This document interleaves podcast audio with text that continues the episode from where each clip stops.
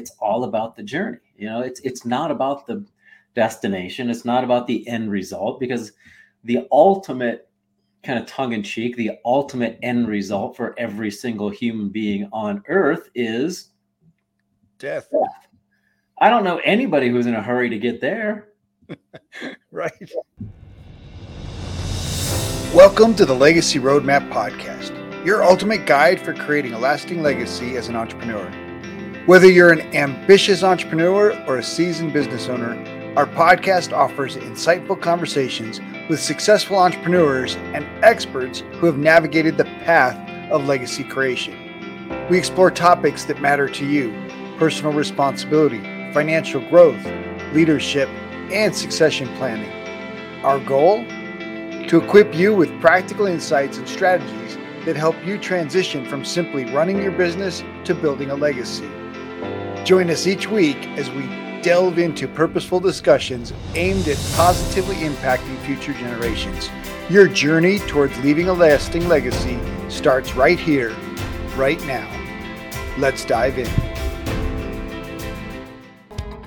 Does your business serve homeowners? If so, you need to know about HOA.com, the #1 referral network for professionals who serve homeowners. And we're looking for quality contractors and home service pros that we can recommend and refer to homeowners in your area. Not only will you get promoted on the HOA.com website, you'll get business from other certified pros and premier pros in your market. These people serve homeowners every day, so we help you build referral partnerships that keep referrals coming to your business for years to come. Go to HOA.com/pro now and get started. Are you an entrepreneur or business owner?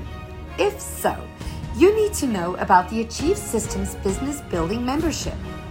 We are one of the best referral-based communities that wants to refer you. We help generate you thousands of leads per year. We also provide you an incredible mentorship program that has won many awards. We don't stop there. We have 60 plus opportunities to take your business to the next level, like authoring and publishing books, and many, many more. Go to AchieveSystemsPro.com and get started today. Do you want to make more money in your business? Most business owners focus on building revenue. That's not enough. Building profits is what feeds your family, and almost no business owner understands how to build profit without building revenue. I can show you with near-perfect accuracy the exact business growth strategies that will generate the most revenue for your business in the shortest amount of time, focused on building profit. Learn more at bizlife.coach. Our guest today is a living legend who's ranked among history's most inspiring figures. He holds multiple world records. He's the focus of an Emmy-nominated Amazon film and sought after on many media platforms like ESPN, CBS, NBC, ABC, FOX, CNN, and beyond. Sean Swarner is the only individual in history to conquer Everest, the highest mountain on all continents, ski to both poles, and complete the Hawaiian Ironman Triathlon. This phenomenal feat unfolded after surviving not one, but two terminal cancers, enduring a dire 14-day prognosis, and emerging from a year-long coma with one lung. From the brink of death to breathtaking triumph, Sean's odyssey unveils the secrets to shattering limitations and defying fears. His magnetic presence has illuminated stages across the globe, leaving an indelible mark on countless souls. His corporate speaking and collaborations have become a compass, guiding millions of lives towards transformation and empowerment. Now Sean unveils the tools sculpting his purpose-driven life. His secrets are your gateway to a transformative journey of meaning, passion, significance, and boundless opportunities. Sean Swarner and Robert talk about conquering the greatest peaks on every continent. Sean shares the power of doing something new, something challenging, to reinvigorate your life, face your fears, and create new habits. Sean shares the importance of giving back and how many of his projects are built around making a contribution, impacting the local community. Well, Sean, thanks so much for coming on the show today. Just looking forward to learning about your journey, your impact, and what you're doing in the world. I appreciate it, man. And I had no idea we were actually so close. we could have done this in person. Yeah.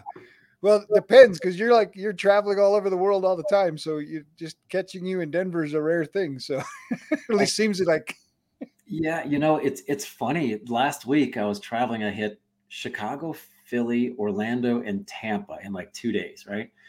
And somebody traveling asked me, where's your favorite place to visit? And without hesitation, I literally said, home.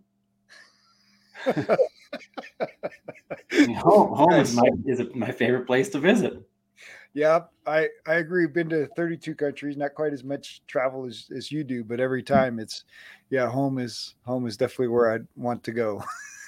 Yeah. Well, that's nice. Especially, I recently got married 5 years now, to someone who was born and raised in Puerto Rico. So it's interesting, when she first moved out here, I was living up near Brackenridge and it would snow, and she'd look at me like, can I go snow blow the front driveway? I'm like, knock yourself out. Go for it.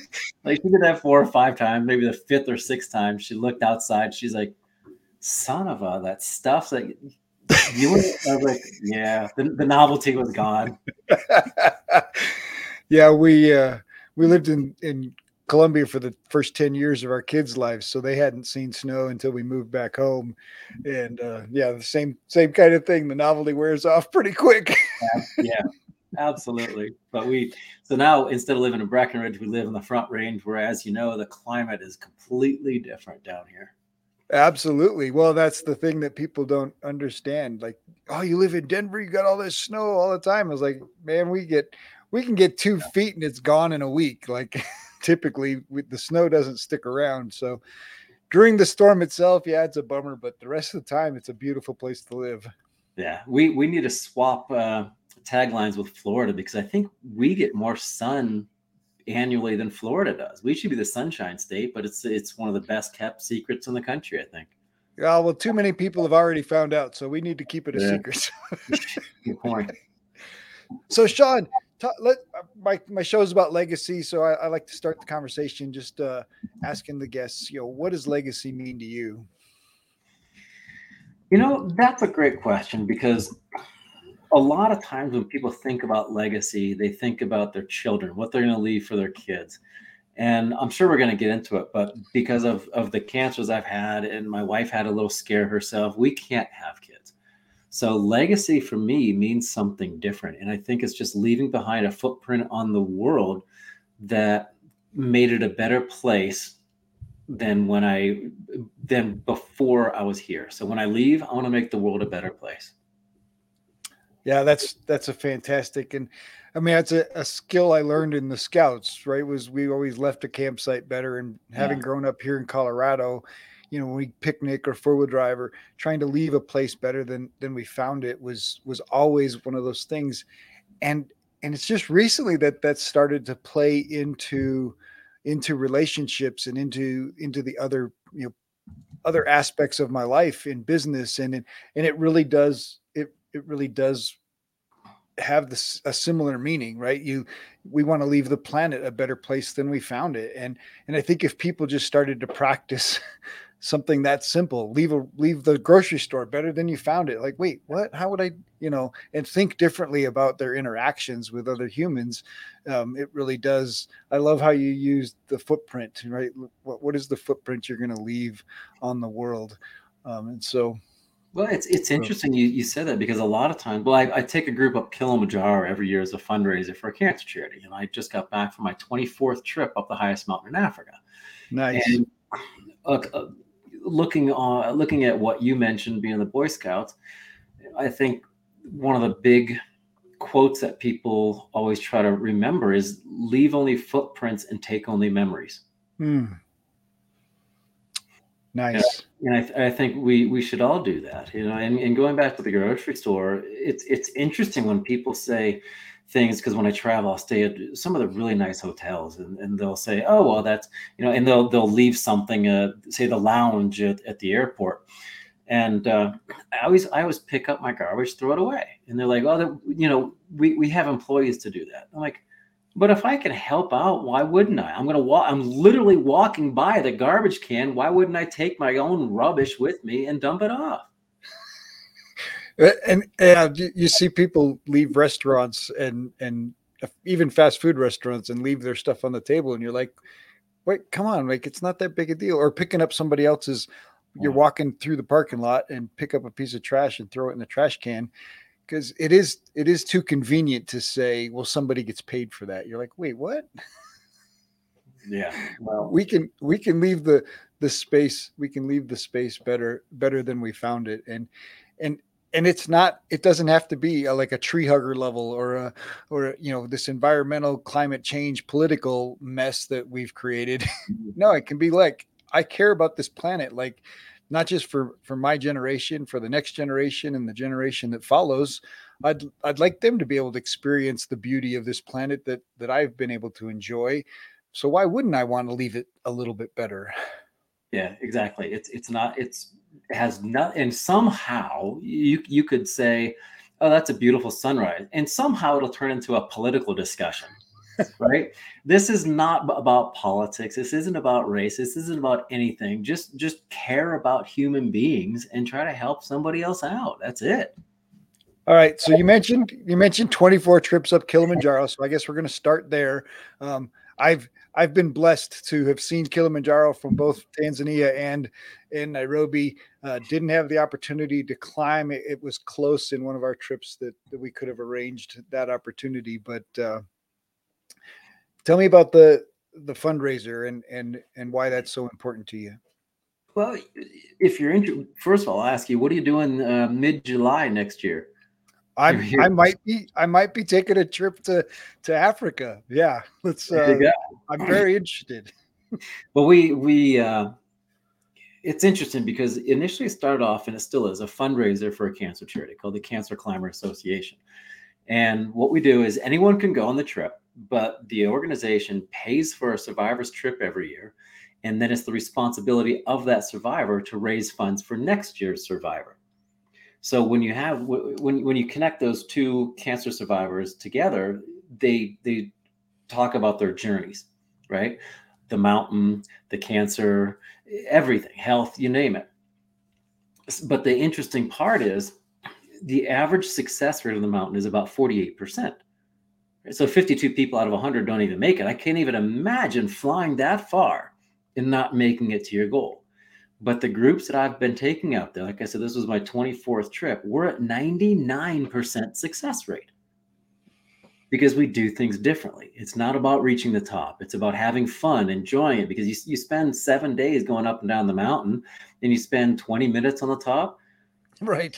I mean, think about that. You're spending how much more time trying to reach your goal. You're spending that much more time on the journey to reach the destination then actually you're spending time where you're trying to go. Well, in the 48 hours of flight time and travel time and airport time to get in and out. Yeah, it's never about the peak, because once you reach the peak, there are going to be other mountains to climb. It's never about the finish line, because there are going to be other races to go after. It's all about the journey. You know, it's not about the destination. It's not about the end result, because the ultimate, kind of tongue-in-cheek, the ultimate end result for every single human being on earth is death. I don't know anybody who's in a hurry to get there. Right. Whew, man. Well, and it applies to so much. I remember we've already brought up scouts, so I guess I'll stay there. But when I was awarded my Eagle Scout, one of the people I asked to speak, and he basically said, well, this is great, pat on the back, it's the peak, you've reached it, but all the work you did to get here, you get to do over and over and over again. there's no you know, you don't get to stand on this peak and enjoy the moment, but now get back to work. Absolutely. And yeah, I've climbed the highest mountain on every continent, and I've never reached the summit of any significant peak by myself. And even if I have, you know, yay, I'm sitting on the summit watching the sunrise. Congratulations to yourself. Hey, self high five. Yeah, big deal. I'm there to congratulate myself, pat on my own back. No, thank you. You know, go up there with a team, put together a group and enjoy it with those people. And if you are at the top, reach down and pull some other people up. So good. So, I mean, obviously, speaking of your success and obviously climbing the tallest mountains in the world, what's made it possible for you to be successful? You mentioned a team. I mean, if you want to dig into team a little bit more, but what's made this the most enjoyable journey?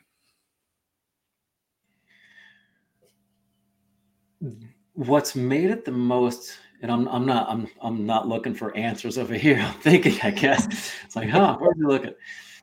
What's made it the most enjoyable or most successful is finding a deeper purpose behind that journey and understanding what the summit truly means. So that goes back to personal core values.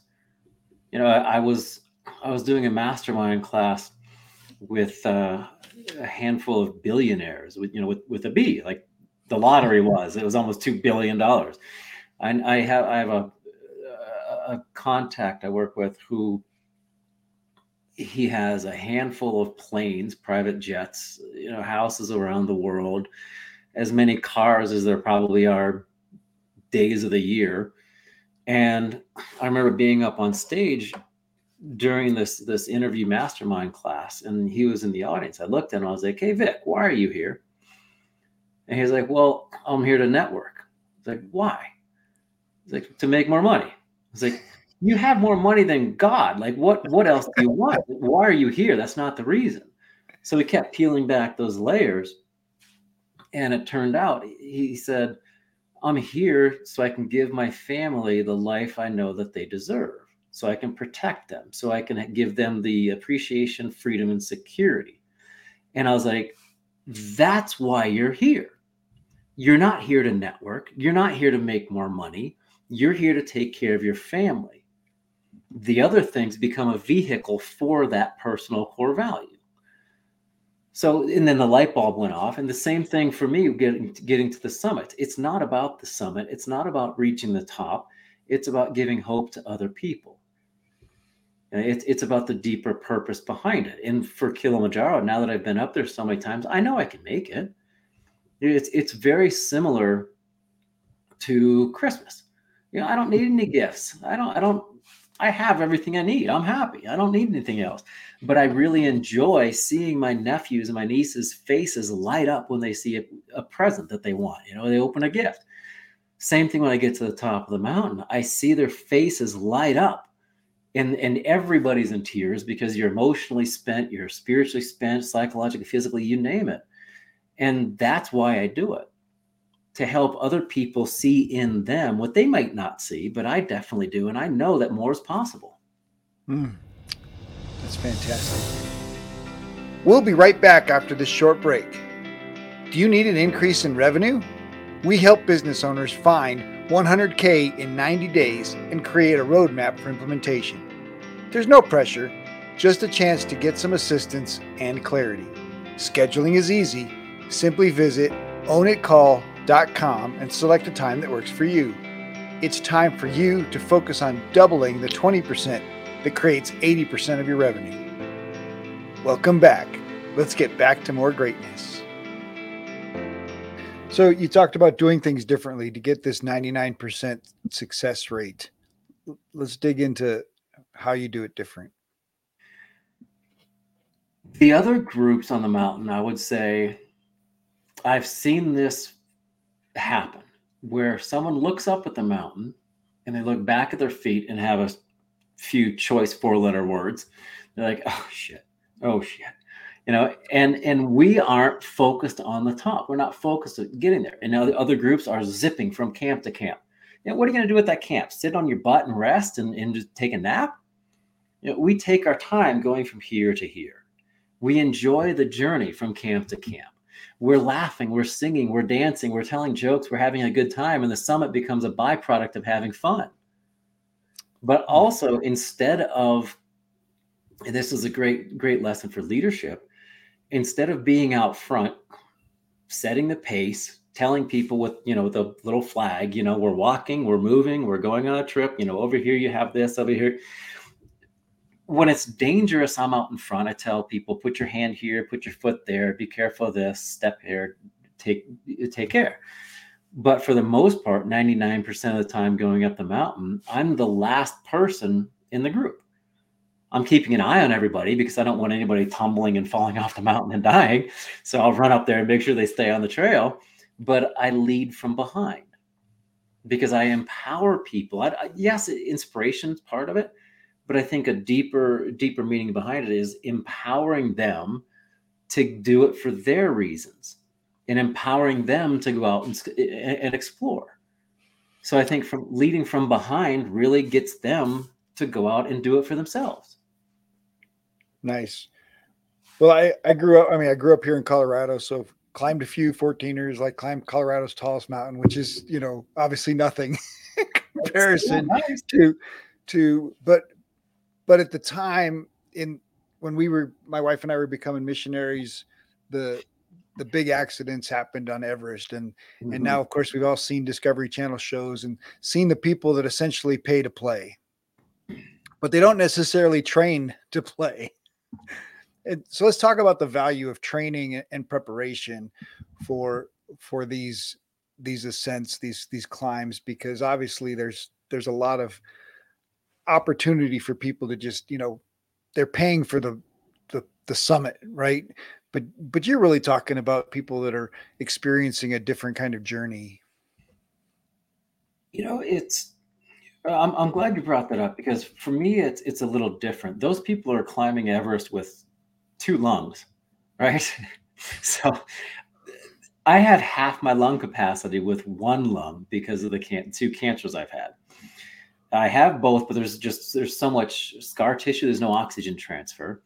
So I literally climbed Everest with half my lung capacity. But the thing is, it's amazing how mental being physical is. Mm. And a lot of people don't understand how much the body is capable of handling. And the mind breaks before the body does. And I train my mind. I think it initially began going through the cancers. At 13 years old, the first one, and then basically through my teen years, I developed a mindset and the mental strength to understand how to deal with difficult situations. For example, I would go to bed night after night for years being terrified to close my eyes because I didn't know if they were going to open the next day. Wow. So I've learned to deal with that. I've learned to deal with uncertainty, and I've also learned to become comfortable in the uncomfortable because I also know things can be worse. Things can always be worse. But I also, when I train mentally, I am a huge believer in the mind-body connection and vivid visualization. I utilize it through the cancers. I utilize it through climbing Everest. There's a whole series that I go through when I do the visualization. But I also physically, when I'm training, I train myself harder than I actually think the event is going to be. So, for example, when I first moved to Colorado, I lived in Estes Park when I was training for Everest. And for those who don't know it, there's a mountain up there called Longs Peak. It's 17 miles round trip. And it's 14,256 feet. And I worked myself up to carrying 100 pounds of rocks in my backpack once a week up Longs Peak. Wow. And I would go up there purposely in bad weather, thinking that a bad day in the Rocky Mountains was probably better than a good day in the Himalayas. Probably some truth to that. Yeah. So I train myself harder than what I train harder than I think the event is going to be. So that way, kind of when the event comes around, I'm kind of relieved I don't have to train anymore. That's not so bad. That's great. So which climb was the hardest? Which journey's been the toughest? Denali took me 3 attempts just because of luck.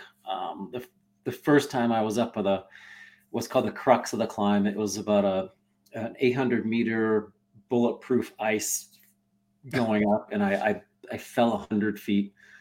I just rocketed down the glacier. I had 50 feet of rope between myself and my climbing partner. So I 50 feet to him, 50 feet below him. And it's amazing how quickly the mind works in situations like that. Because I remember I instantly fell. I was on my back. And I literally thought to myself, as I'm rocketing down this mountain, well, this isn't good. And I should probably do something. That's obvious. Yeah. So my part, and I rolled over, slowed down, and it in my mind, it took a while, but my climbing partner's perspective, it was over like that.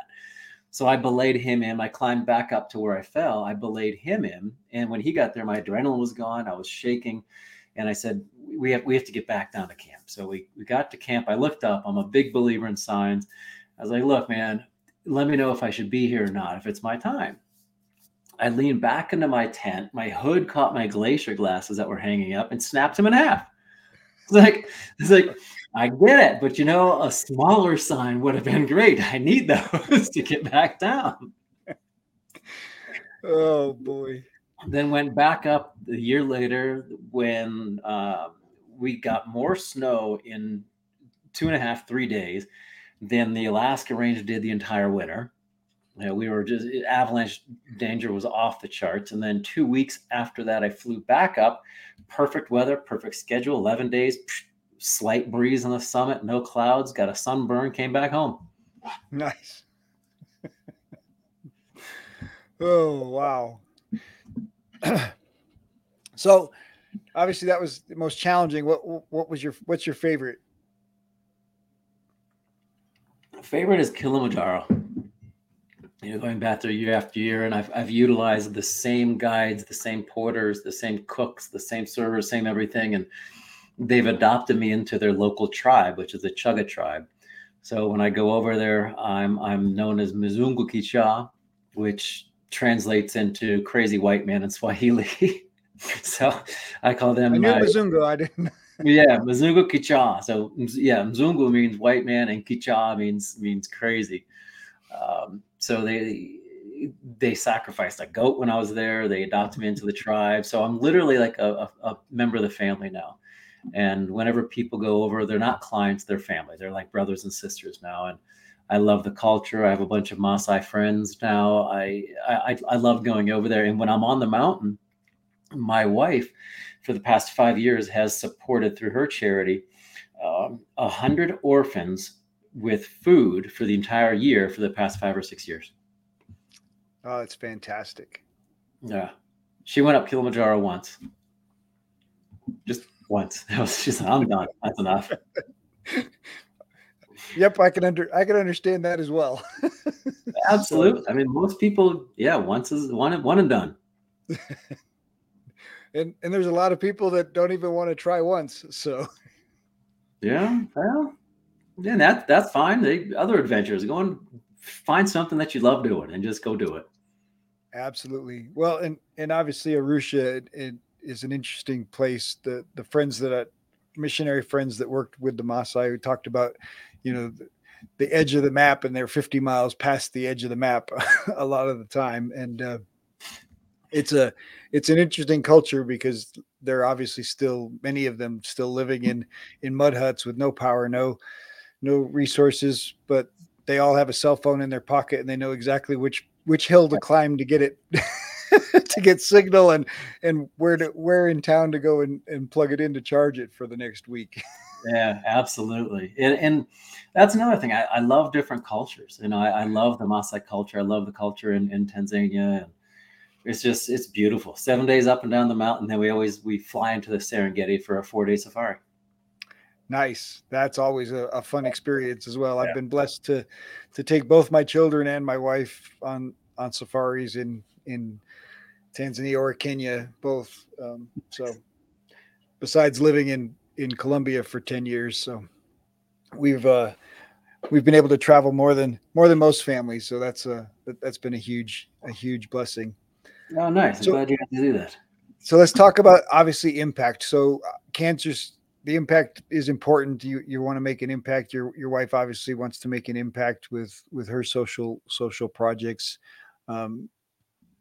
let's talk about the value of impact. You know, I think one of the greatest currencies we have is time.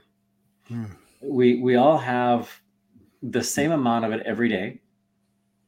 You can't control that, but you make time for what is valuable to you. So you essentially create your own time. And some people might not agree with that, but to paint an example, let's say you're sitting in your office and you have a 6-7-year-old son who comes in and says, "Hey, Dad, let's go throw the ball in the backyard." You instantly bark out, "I don't have time for that. Maybe later." Same scenario. Son comes in and screams, "Dad, I stepped on a rusty nail." Your answer is not going to be the same. So you create time and you make time for what is most valuable to you. And I want other people to utilize what matters most to them, their personal core values, to make an impact on themselves, their families, their close loved ones, to focus on what they value most to make mindful decisions to have no regrets. So I think for me to make an impact, I want to really help people hone in from a completely non-judgmental perspective, because what I value might be different than what you value. And there's nothing wrong with that. Different perspectives, grew up different places. That's what makes the world a wonderful place. We're different people. So looking at what people value most, I want them to focus on their own personal core values and get the most out of life. Love that. And it's so valuable, right? Even in the business space, when we help business owners understand their own values and then hire their team based on values, it's a different experience than hiring a team based on skills or based on personalities. Values are so much more important. Exactly. Imagine being able to discover your innermost values and your innermost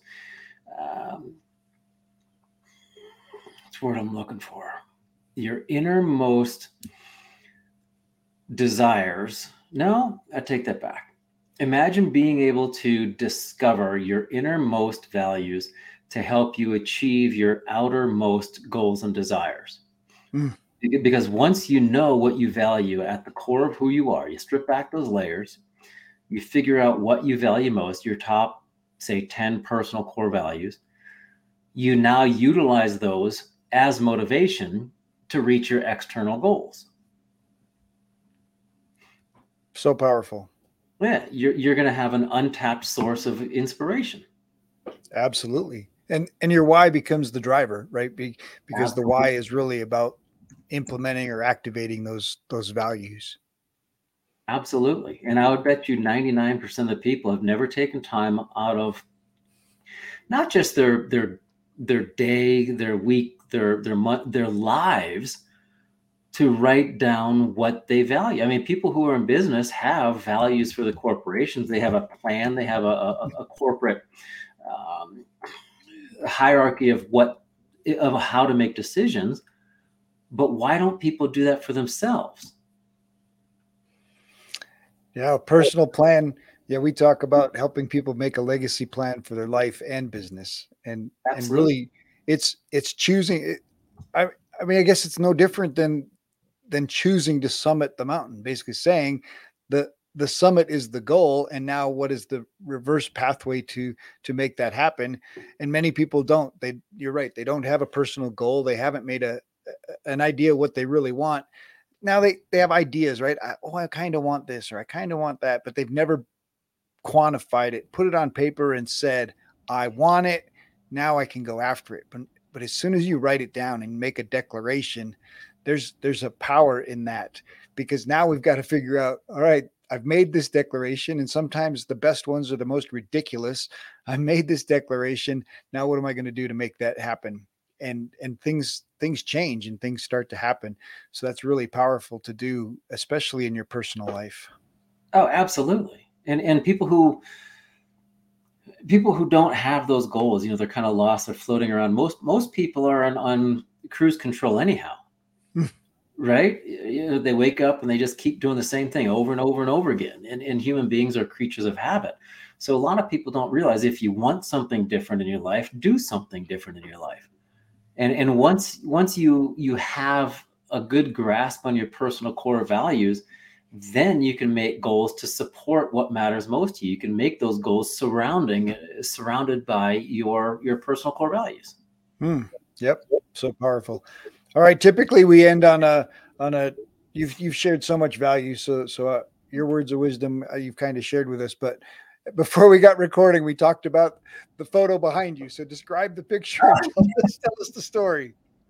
So the picture behind me right here, it's, as you mentioned, or as I mentioned before, I've been over to Kilimanjaro now 24 times. And during the pandemic, during the pandemic or not during the pandemic, they survived 99% on tourism. And during the pandemic, they didn't have anybody. So they're like my brothers and sisters. And I took each year of the pandemic, I took groups over there still. And we were the only people on the planes. There were maybe 20 people on the Qatar Airways from here to Doha to Kilimanjaro. And I noticed that a lot of the people were being evicted from their homes because they couldn't pay the mortgage. They were being kicked out of the houses because they couldn't pay the rent. And they're artists.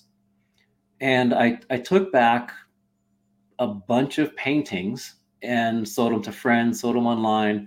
The next year went back with about $8,000 cash, gave it to my friends over there who were the artists who painted that, and supported 12 families for the entire year with $8,000. You know, the dollar goes over there, goes so much further. So this was just one of the paintings that I purchased from them to help them out. And now my wife is actually working with them and putting it on her website to sell the paintings to support the locals, to raise money for her charity so she can then support the orphans as well. Ah, Sean, that's so powerful. Thank you so much for sharing. Yeah, thank you, man. Thanks for the opportunity to connect. Absolutely. This has been a real pleasure. Thank you for tuning into this episode, brought to you by the power of intentional decisions that lead to massive action. These aren't just buzzwords. They're qualities that can help you take control of your life and build a successful 6 or 7-figure business. To support you on this journey, we're offering one of our most popular books, Fish Out Leads In, 52 Fresh Ideas for Lead Generation. You can download it free at enjoybizlife.com. And if you enjoyed this episode, please show us some love by liking, subscribing, and leaving a review. But most importantly, share it with someone who needs to hear it. In our next episode, Casey Cavill and Robert talk about the power of being a guy who can fix things when you recognize the elements of the visionary and the implementer. You can supercharge your business. There's real growth in making small improvements over time. Casey shares how hard it was to let go, but when he did, the results were tremendous.